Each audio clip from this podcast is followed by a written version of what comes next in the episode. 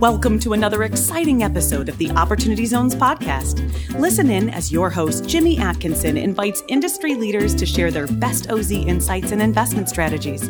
From market updates to fund launches, policy news, tax mitigation strategies, and more, we cover it all here on the Opportunity Zones podcast.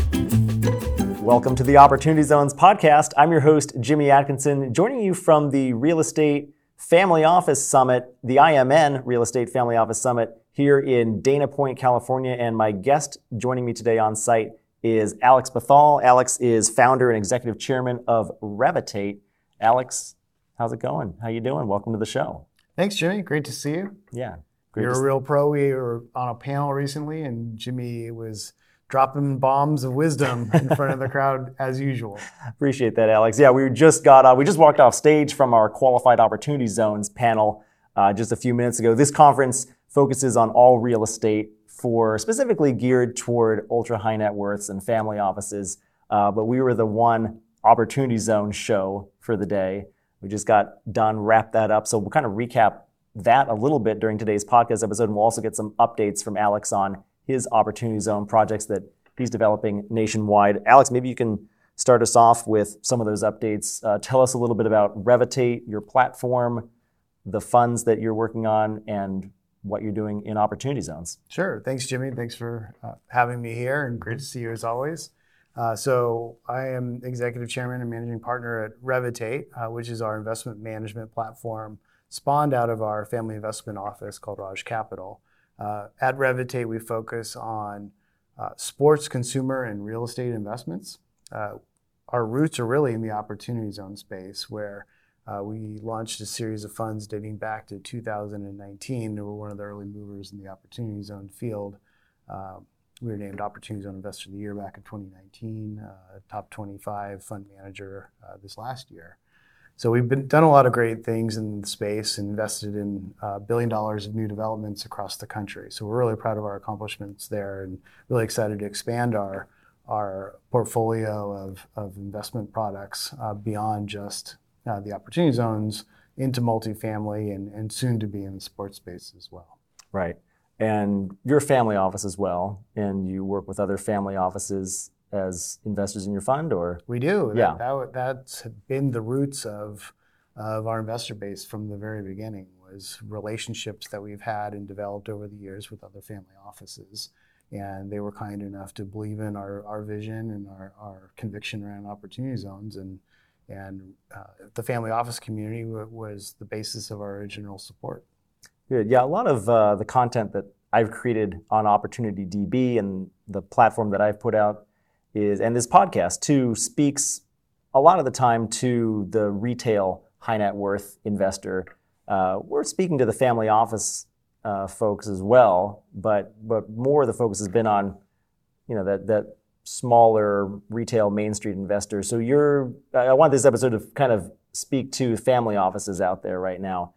Do you feel as though there's a huge opportunity for family offices with opportunity zone investing and are some of them not really grasping what opportunity zones are yet? Or what, what's your take on the evolution of understanding of the OZ program by family offices? Well, that's a great question. I think it kind of goes to uh, the uh, the maxim: if you've met one family office, you've met one family office. Mm-hmm. They're all they all tend to have their own uh, idiosyncrasies and, and different criteria for making investments.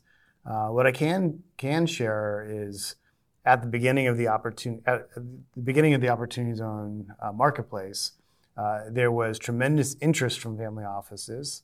Uh, there was a, a, steep learning curve for uh, motivated investors to understand what the tax advantages were and how the opportunity zone program could help uh, serve a social impact mm-hmm. goal of, of investing in historically underprivileged communities.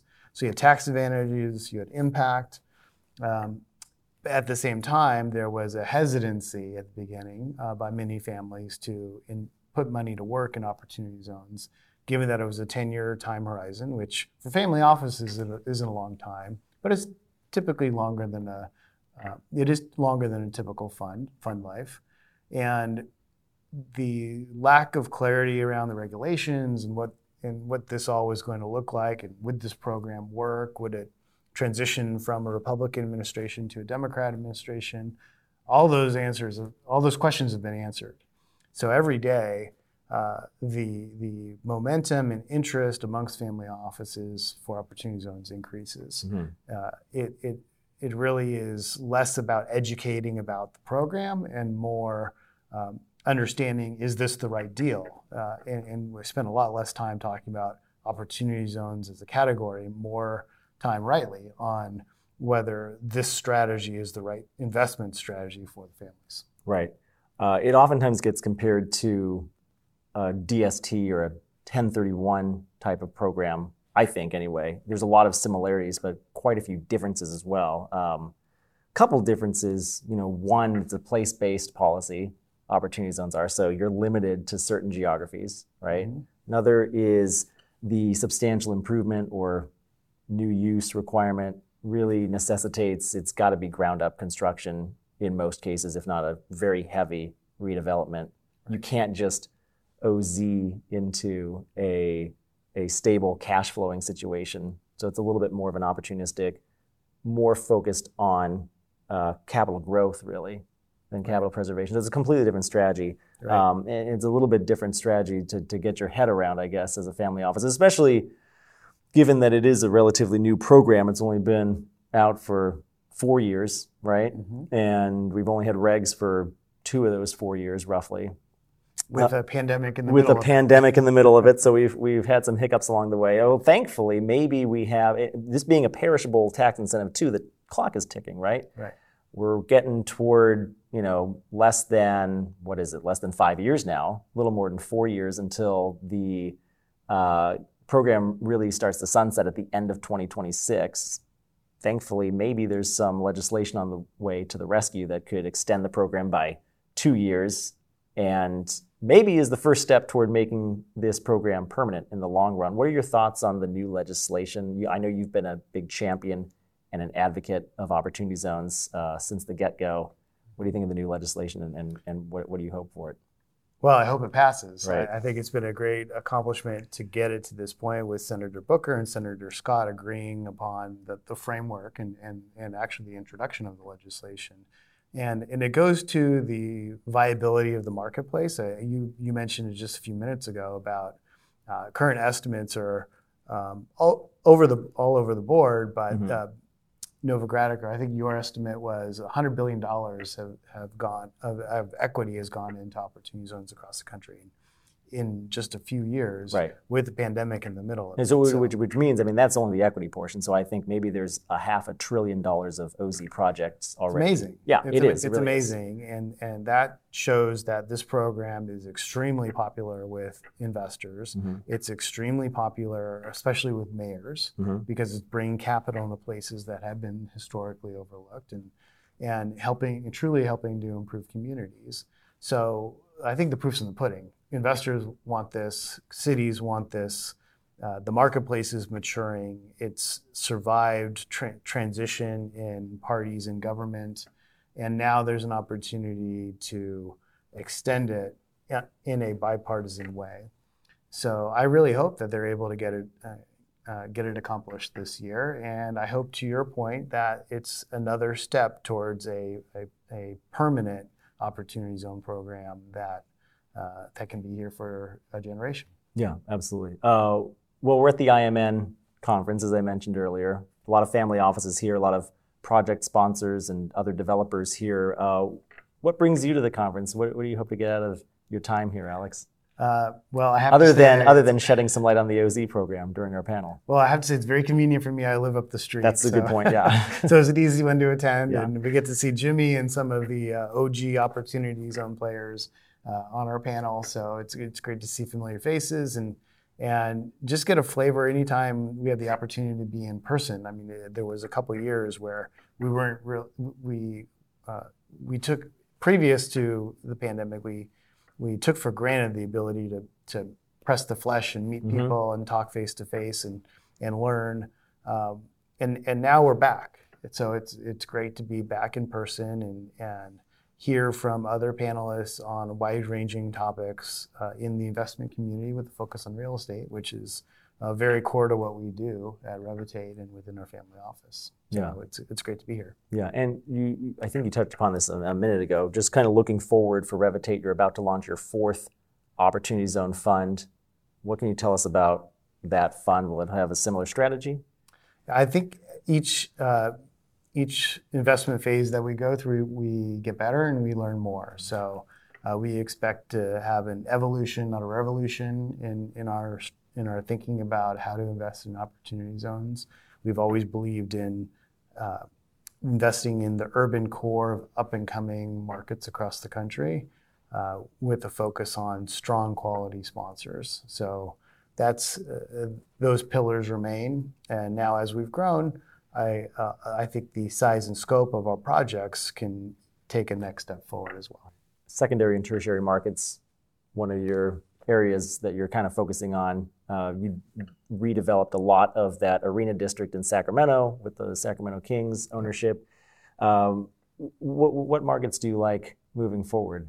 If, if I can uh, pick your brain on that. Yeah, we're, we're going through that process Okay. right now of understanding uh, where the macro trends post COVID are most conducive to long term investment. We're looking, we're studying uh, where people are moving to, where the jobs are moving, uh, where the regulatory environments are going to be favorable for to accommodate population and business growth, um, and at the same time understanding supply and demand. Um, in, in those marketplaces. A lot of people are moving into or are chasing deals in the Sun Belt. We think the Sun Belt is great because there are certainly a ton of people and a ton of companies moving down there. At the same time, uh, there's a lot of new development there, and prices have really run up. So we, our mindset has always been focused on value. So making sure that we find the right markets where the demand is there, it's steady, it's durable, and at the same time, there's not an oversupply or a glut of, of new product coming on the marketplace that are going to affect projected rents. And in terms of property types, I think you like multifamily, but you're more or less property type agnostic when you're going into a new OZ deal. Is that is that right? Can you tell us more about that? Yeah, we've been focused on uh, on identifying the right marketplaces, the right locations within those marketplaces, and most importantly, partnering with the right developers who have the experience to execute the business plan according to the size and the scope of what we're looking to do. And we know that over a, over a 10 year period, uh, different product types will come in and out of, of, of favor. Multifamily and industrial certainly is the, the, the most resilient through the last uh, market cycle, and we expect that to continue. But that's not to say that'll be the only thing we invest in. Maybe office and hotel will come back at some point soon. It- It's starting to come back, It's right? starting to come back, and I think in select circumstances, uh, you can you can make uh, good investments in those areas. You just have to be ultra careful. Right. Yeah. The old, the latest Novogradac survey data. Um, we're recording this in early June, so the latest survey data I have from them is from Q1. Uh, it showed that I think, if I'm recalling correctly, close to 80% of all qualified opportunity funds had at least some exposure to residential. Um, I don't know if that's going to continue or maybe it will, but you seem to think there's probably some natural ebbs and flows to which property types are, are best valued at certain periods of time. Abs- absolutely. At, at the same time, I'm multifamily really has become kind of the core of the opportunity zone investment Yeah. thesis for pretty much everybody. It does seem like it, yeah. Um, well, we are, we are, um, according to a survey, not a survey, some data from the National Association of Realtors, I think. Um, I don't know, uh, a few months or a year ago. I'm a little fuzzy on the details. I can't remember, but they they say there's a 5.5 million unit shortage in Right. this country, which I'm sure you're familiar with that statistic or something similar to that, which is incredible. So, no amount of multifamily development can really lead to oversupply nationwide, at least. Are, are you concerned that maybe some areas of the country might be overbuilt? There may be some equity rush that might heat up supply too much in certain markets, or, or are those fears overblown? Oh, I think that's very real Okay. um, in terms of pricing of, Mhm. of the entry point of the deal. To, to your earlier point, there's a massive shortage of of multifamily housing and, and housing in general in this country Mhm. and here in California especially. So we need to build as, as a country, full stop. And uh, as that supply comes on, it's going to come come on in, in an imbalanced way into into different marketplaces based upon where developers think they can make the best returns. So th- that's the nature of markets. There's supply and there's demand. You have to find the, the best areas to invest in where you'll you'll find relative value. Sure. Always good advice. Uh, Alex, it's been a pleasure speaking with you today. Before we go, can you tell our listeners and viewers where they can go to learn more about you and Revitate? Sure. Uh, thanks, Jimmy. Always great to see you. We're at revitate.co. Revitate.co. And for our listeners and viewers out there, as always, of course, I will have show notes on today's podcast episode on the Opportunity Zones database website. You can find those show notes at opportunitydb.com slash podcast. And there you'll find links to all of the resources discussed on today's show with my guest, Alex Bhathal. And please uh, remember to subscribe to us on YouTube and your favorite podcast listening app. Alex, again, pleasure. Thanks for joining me today. Thanks, Jimmy. That's it for our show today. A huge thank you to you, our listener. If you like this episode, please rate and review the show on Apple Podcasts or Spotify. The Opportunity Zones podcast is produced by Opportunity DB. You can access our show notes by visiting opportunitydb.com forward slash podcast. And we'll be back soon with another episode.